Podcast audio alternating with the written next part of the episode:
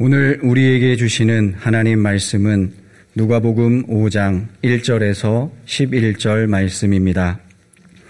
무리가 몰려와서 하나님의 말씀을 들을새 예수는 게네사렛 호숫가에 서서 호숫가에 배 두 척이 있는 것을 보시니 어부들은 배에서 나와서 그물을 씻는지라 예수께서 한 배에 오르시니 그 배는 시몬의 배라 육지에서 조금 떼기를 청하시고 앉으사 배에서 무리를 가르치시더니 말씀을 마치시고 시몬에게 이르시되 깊은 데로 가서 그물을 내려 고기를 잡으라. 시몬이 대답하여 이르되 선생님 우리들이 밤이 새도록 수고하였으되 잡은 것이 없지만은 말씀에 의지하여 내가 그물을 내리리이다 하고 그렇게 하니 고기를 잡은 것이 심히 많아 그물이 찢어지는지라. 이에 다른 배에 있는 동무들에게 손짓하여 와서 도와달라 하니 그들이 와서 두 배의 채움에 잠기게 되었더라. 시몬 베드로가 이를 보고 예수의 무릎 아래에 엎드려 이르되 주여 나를 떠나소서.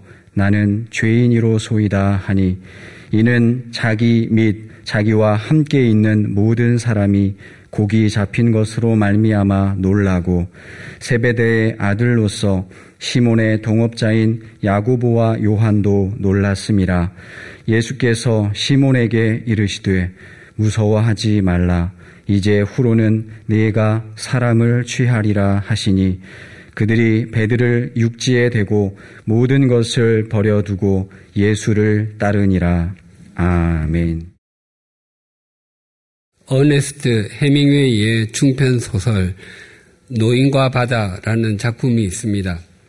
해밍웨이는 이 작품으로 1953년에 퓰리처 상을 받았습니다. 이 소설의 줄거리가 이러합니다. 주인공 산티아고는 미국과 멕시코, 과테말라, 그리고 쿠바로 둘러싸인 멕시코만에서 물고기를 잡으며 생계를 이어가는 노인입니다.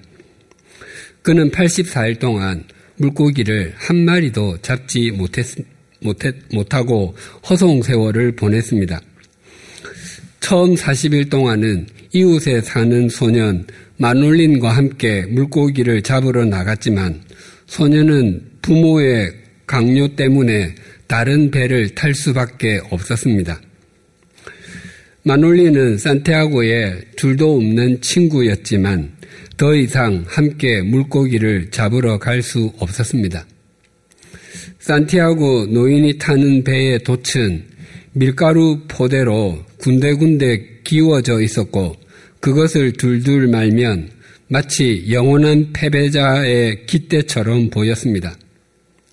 게다가 그의 목덜미에는 깊은 주름이 잡혀 있었고 볼은 형편없이 야위였으며 전체적인 몰골이 너무도 초췌했습니다. 또 그의 야윈 볼에는 열대 지방 특유의 태양과 바다가 만들어준 양성 피부암의 흔적인 갈색 반점이 있었고 손에는 큰 물고기를 잡을 때 밧줄을 밧줄의 힘을 견디어내느라 생긴 깊은 상처가 훈장처럼 박혀 있었습니다. 그러나 그의 눈빛만은 바다처럼 항상 젊고 명랑했으며 패배를 몰랐습니다. 그래서 그는 84일 동안 한 마리의 물고기도 잡지 못했지만 85는 행운의 숫자라며 소년에게 85로 끝나는 복권 한 장 사오라고 부탁을 하기도 했습니다. 산티아고는 85일째에도 소년이 건네준 정어리를 미끼로 삼고 출항했습니다. 그리고 꽤 오랜 시간이 지난 후에 그는 10파운드, 약 4.5kg가 넘는 다랑어를 잡고 기분이 좋았습니다. 그 다랑어를 미끼로 사용하면 더 큰 물고기를 잡을 수 있기 때문이었습니다. 그 후에 갑자기 청새치가 입질하는 것이 느껴졌습니다. 그는 그 큰 물고기가 낚시 바늘에 끼인 미끼를 먹기를 간절히 바랐습니다. 그는 신앙을 갖고 있지 않았지만 하나님 제발 먹게 해 주십시오라고 기도도 드렸습니다. 잠시 후 믿을 수 없을 만큼의 무거운 물고기의 무게가 느껴졌습니다. 그 물고기, 즉 청새치가 완전히 미끼를 삼킨 것을 확신한 그는 힘껏 줄을 낚아챘습니다. 그 순간부터 배는 그 물고기에 의해서 한없이 끌려갔습니다. 4시간이 지나도 청새치는 조금도 지치지 않고 배를 끌고 바다 멀리 헤엄쳐 갔습니다. 이러다가 죽을지도 모른다는 두려움에 사로잡히기도 했습니다. 옆에 소년 마놀린이라도 있었다면 좋았겠다고 여러 번 생각했지만 그의 곁에는 아무도 없었습니다. 청새치는 밤새도록 오직 한 방향으로만 헤엄쳐 갔습니다. 마침내 그는 3일 만에 청새치를 잡았습니다. 그것이 얼마나 컸던지 최소한 1,500파운드, 약 680kg은 넘어 보였습니다. 그 정도면 그동안 허탕친 것을 모두 벌충하고서도 남을 것만 같았습니다. 그러나 기쁨은 그렇게 오래 가지 않았습니다. 청새치를 잡은 지 불과 한 시간이 지났을 때 물고기 피냄새를 맡은 상어가 다가왔습니다. 산티아고 노인은 상어의 머리에 작사를 찔러서 죽였지만 상어는 이미 청새치를 40파운드, 약 18kg은 좋게 먹어치운 상태였습니다. 물고기가 뜯길 때 그는 마치 자신의 살이 뜯기는 것과 같이 느껴졌습니다. 또 두 시간 정도 지났을 때에 이번에는 다른 상어 두 마리가 나타났습니다. 그는 피곤했고 몹시 지쳤지만 칼을 가지고 결사적으로 싸웠습니다. 그래서 겨우 상어들을 물리쳤지만 고기의 4분의 1이나 그것도 가장 맛있는 부분을 잃어버리고 말았습니다. 얼마 후 또 다른 상어가 나타났습니다. 이번에는 싸우다가 상어 몸통에 찌른 칼을 놓치고 말았습니다. 그는 몽둥이로 끝까지 싸웠지만 이내 지치고 말았습니다. 그리고 저녁 무렵에도 또 다른 상어가 헤엄쳐 왔습니다. 그는 노를 가지고 있는 힘을 다해 싸웠지만 청새치의 절반 이상이 사라지고 말았습니다. 그러나 그것이 끝이 아니었습니다. 자정 무렵에 또 다른 상어들이 왔는데 이번에는 싸워봐야 소용이 없다는 것을 알았습니다. 왜냐하면 상어가 때로 몰려왔기 때문이었습니다. 상어들이 청새치를 뜯어먹는 소리가 들렸고 그때마다 배가 흔들렸습니다. 산티아고 노인은 바다에서의 일이 꿈만 같았습니다. 마침내 그가 항구에 들어왔을 때 주위는 칠흑같이 어두웠고 아무런 인기척도 느낄 수 없었습니다.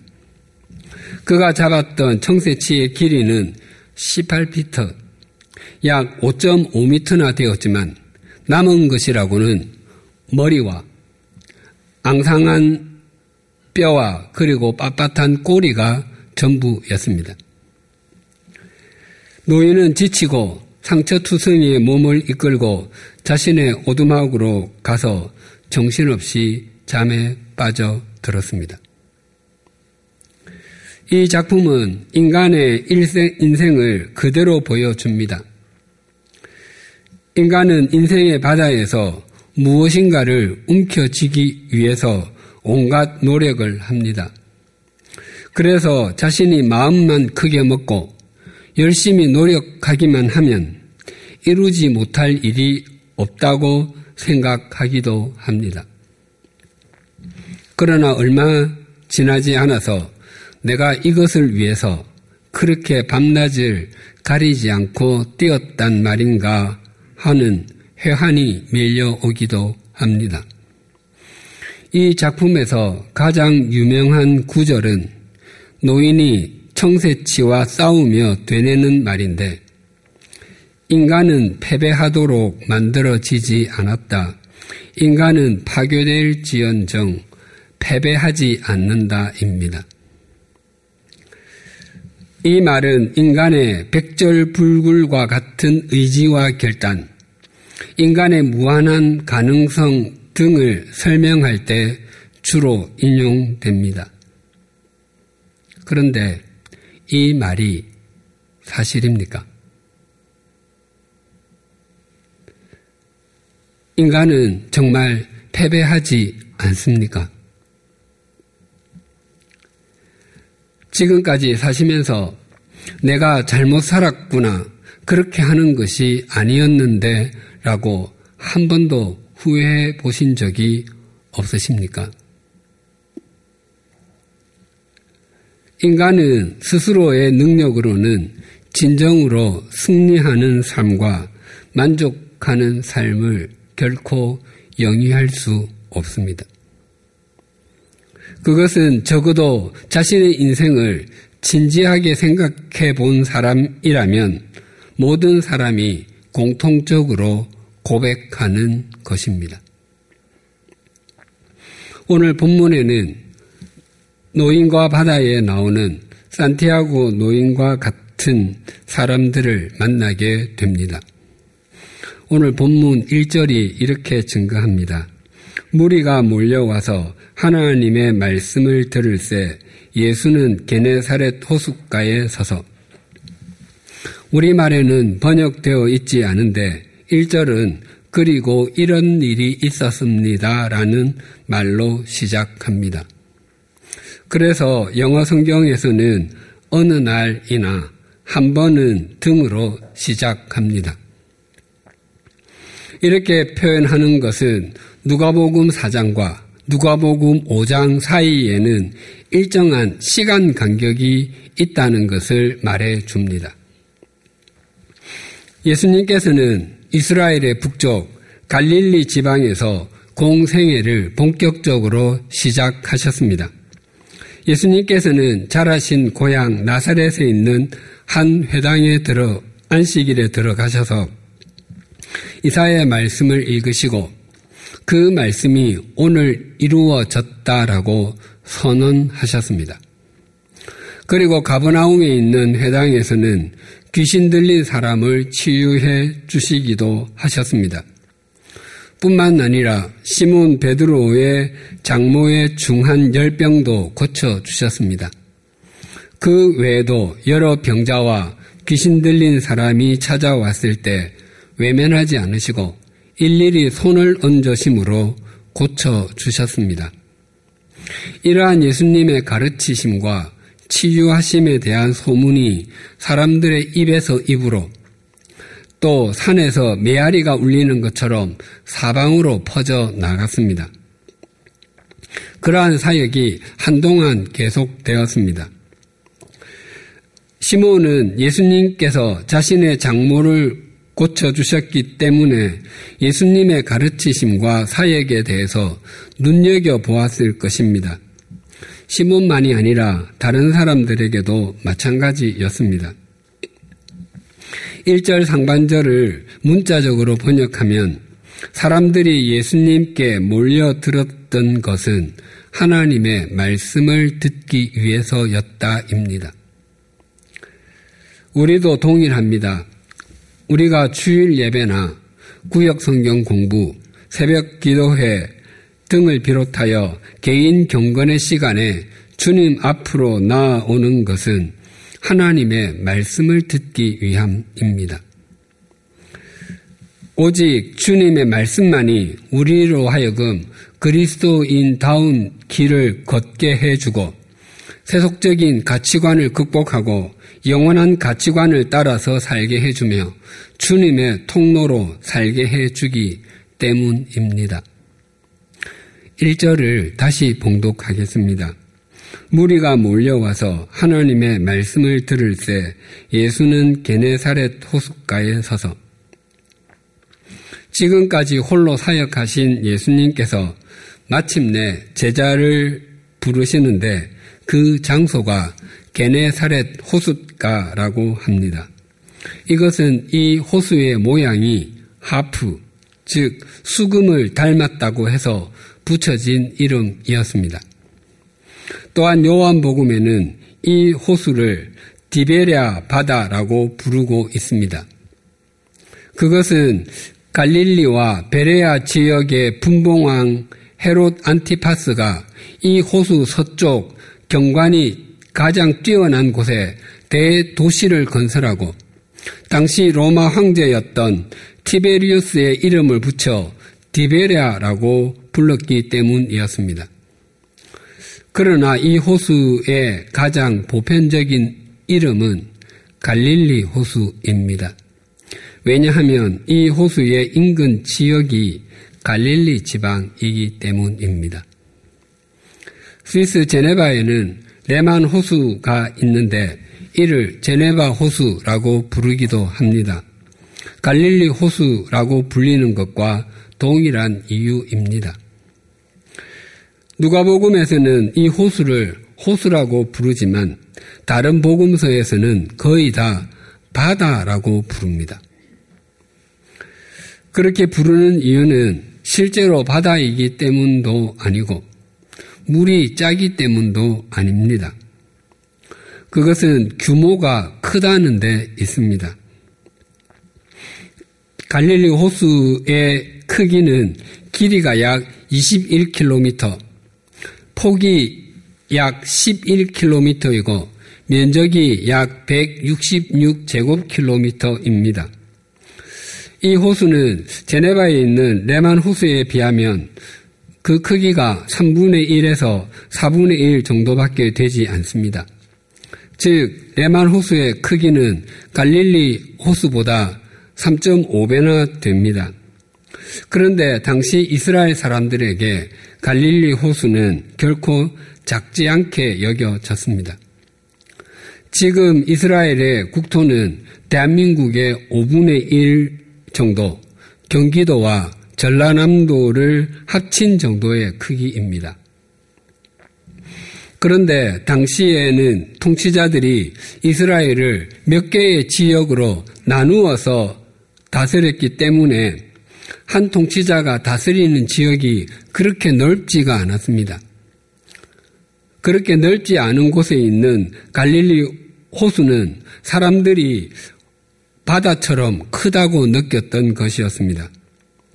실제로 바다인 지중해는 대서양의 42분의 1, 태평양의 66분의 1 정도밖에 되지 않는 작은 바다이지만 성경에서는 지중해를 대해라고 부릅니다. 이 호수를 무엇이라고 부르는지보다 우리에게 훨씬 더 중요한 것은 우리의 구원자이신 예수님께서 이 호수가 있는 갈릴리 지방에서 가장 많이 사역하셨고 예수님의 열두 제자 중에서 최소한 4명에서 많게는 7명이 이곳에서 부름을 받았다는 것입니다. 그래서 제자들처럼 우리가 우리 각자가 처해 있는 삶의 자리가 바로 하나님께서 역사하시는 현장입니다. 3절이 이렇게 증가합니다.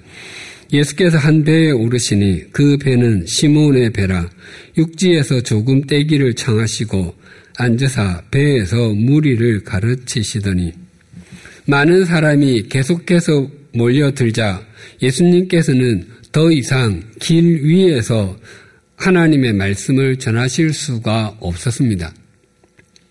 그래서 시몬의 배를 빌려 타시고 그 배를 강단 삼아 말씀을 전하셨습니다. 예수님께서 산 위에서 말씀을 전하시면 그곳은 산상교회가 되었고 요단강 곁에서 말씀을 전하시면 그곳은 강변교회가 되었으며 길 위에서 말씀을 전하시면 그곳은 도상교회가 되었습니다. 그래서 본문의 장소는 선상교회 또는 호반 교회라고 할 수 있습니다. 외국인 선교사 묘지가 있는 우리 100주년 기념 교회는 카타콘 교회라고 할 수 있습니다. 주님과 주님의 말씀이 있다면 우리 삶의 자리는 언제나 교회가 됩니다. 우리는 주님과 주님의 말씀을 목적 삼음으로 우리 삶의 자리를 교회로 가꾸어 가는 사람입니다. 그런데 예수님께서는 시몬의 배를 빌려 타시고 그곳에서 하나, 사람들에게 하나님의 말씀을 전하셨는데 그 배를 빌리실 때의 상황이 어떠했는지 2절이 이렇게 증가합니다. 호숫가에 배 두 척이 있는 것을 보시니 어부들은 배에서 나와서 그물을 씻는지라. 예수님께서 빌려 타신 배는 어부들의 고기잡이 배였습니다. 일반적으로 어부들은 밤이나 새벽 일찍 물고기를 잡으러 나가 날이 밝기 전에 물고기를 잡고 해가 뜨면 육지로 나와서 그물을 정리합니다. 그물에 걸려 있는 수조류를 떼어내기도 하고 그물에 걸려 올라온 물속에 있던 쓰레기를 골라내기도 합니다. 혹 그물이 찢어져 있으면 그것을 깁기도 합니다. 그런데 이 이절의 말씀만 가지고는 어부들의 상황이 어떠하였는지 정확하게 알 수 없습니다.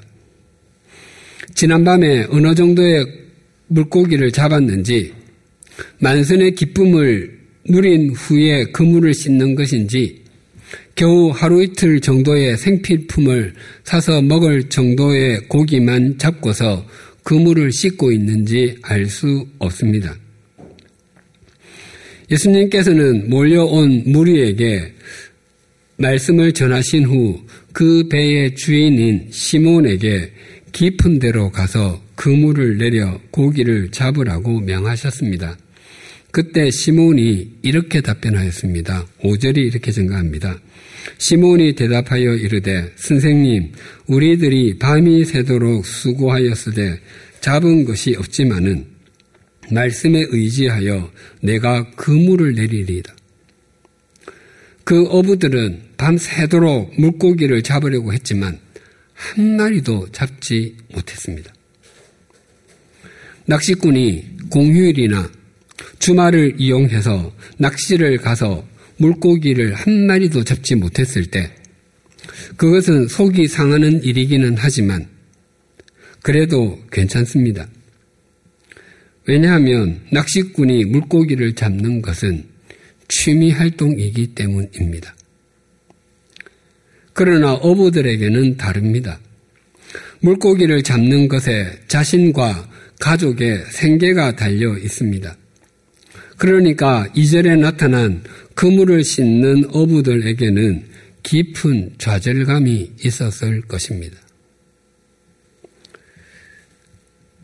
베드로를 위시한 예수님의 제자들은 오늘 본문과 같은 경험을 3년 후에도 대자비처럼 동일하게 경험했습니다.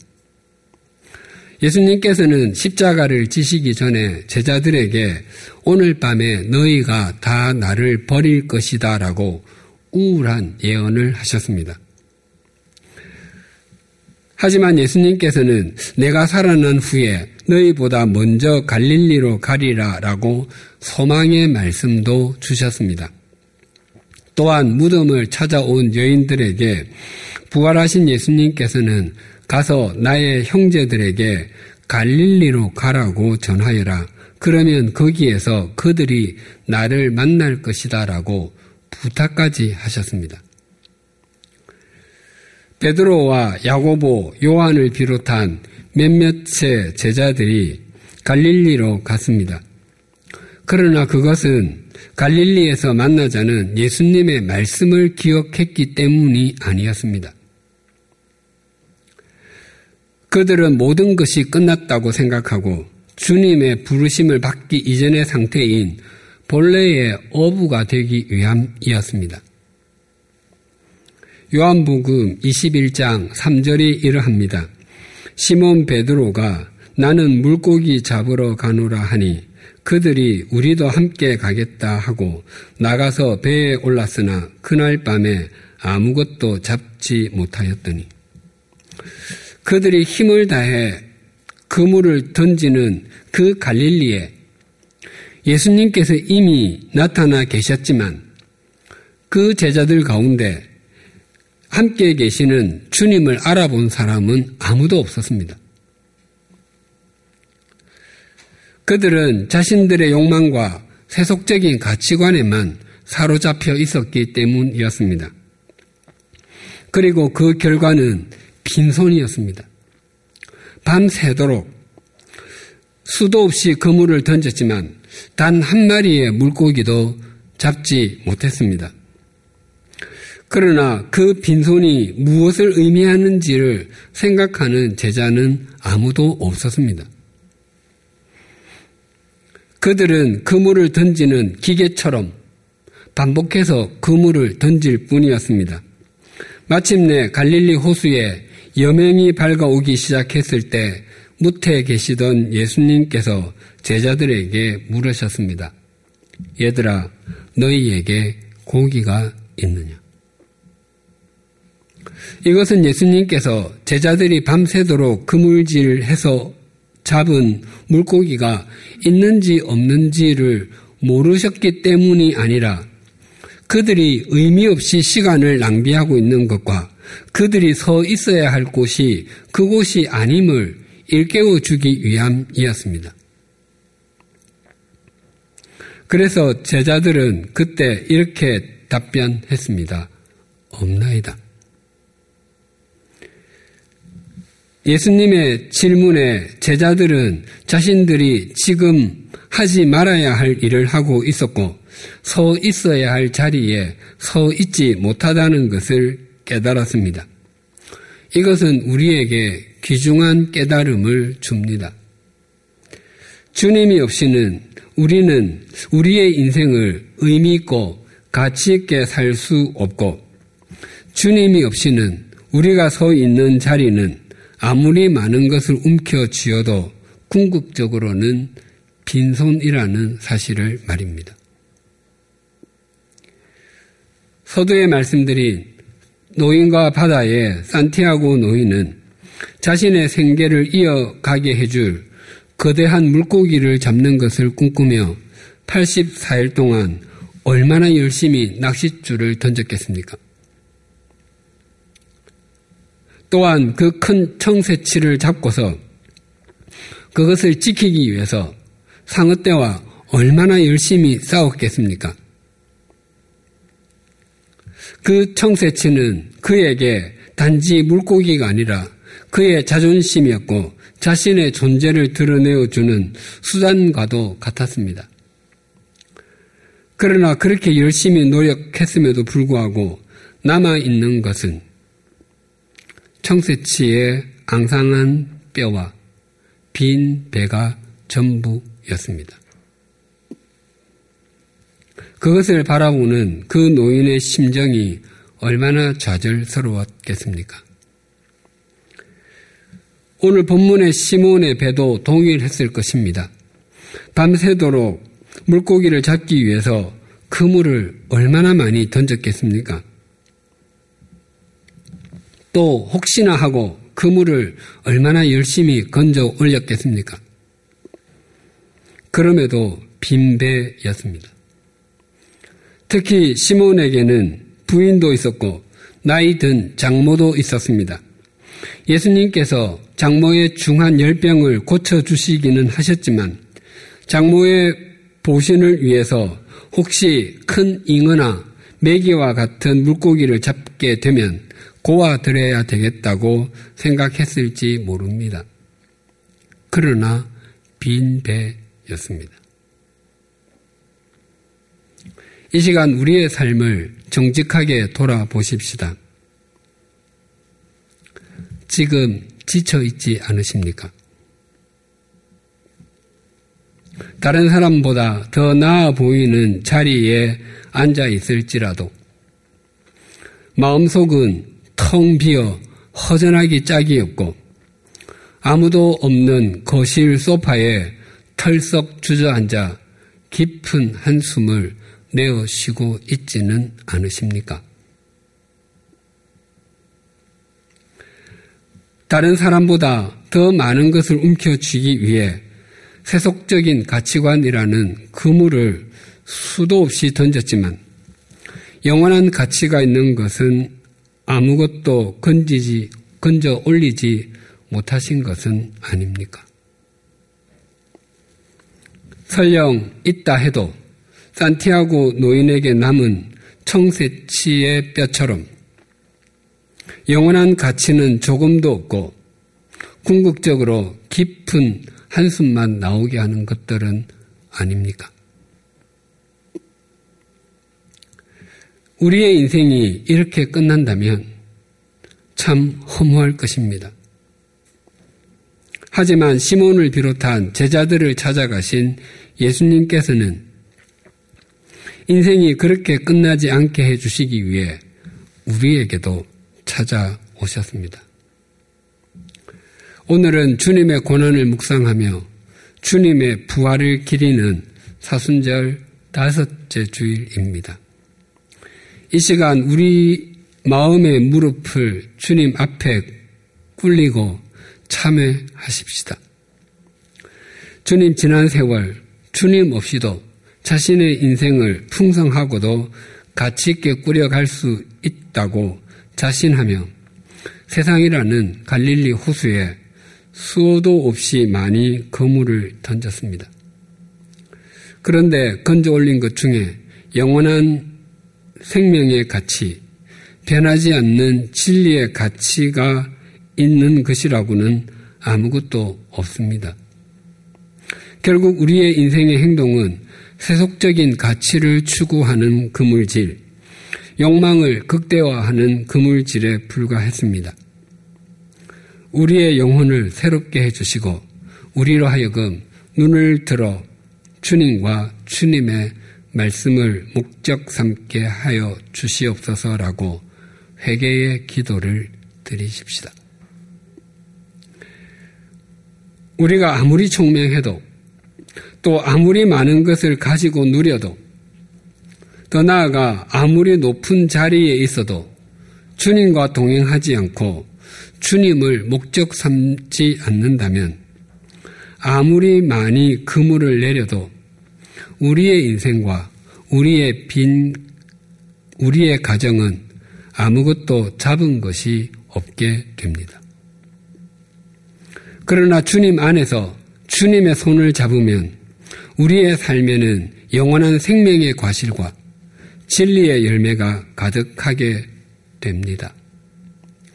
우리의 삶이 주님으로 가득할 때 우리의 삶이 새로워지는 것은 말할 필요도 없고 새로워진 우리를 통해서 우리의 가정과 우리의 사회가 새로워지게 될 것입니다.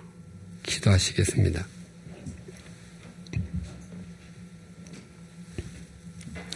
시몬을 비롯해 주님의 제자가 된 어부들이 밤새도록 그물을 던졌지만 단 한 마리의 물고기도 잡지 못하고 빈 배로 돌아왔고 그물을 정리하는 그들의 마음은 허망하고 허탈하기 짝이 없었을 것입니다.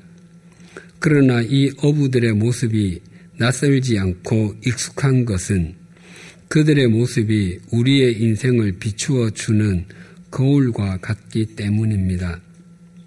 우리가 아무리 많은 것을 가지고 있고 또 아무리 많은 것을 누리며 다른 사람보다 높고 큰 의자에 앉아 있다고 할지라도 주님과 동행하지 않고 주님을 목적 삼지 않으면 결국 영혼에 속한 것과 생명에 속한 것은 아무것도 없는 빈 그물과 빈 손인 것을 잊지 않게 하여 주시옵소서.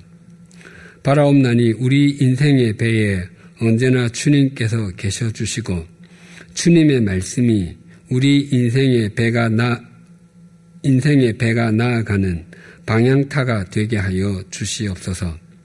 그리하여 우리의 삶이 주님으로 인해 새로워지게 하시고 날마다 세속적인 가치관이 아니라 영원한 가치관을 따라가므로 예배의 생활화와 생활의 예배화가 이루어지게 하여 주시옵소서.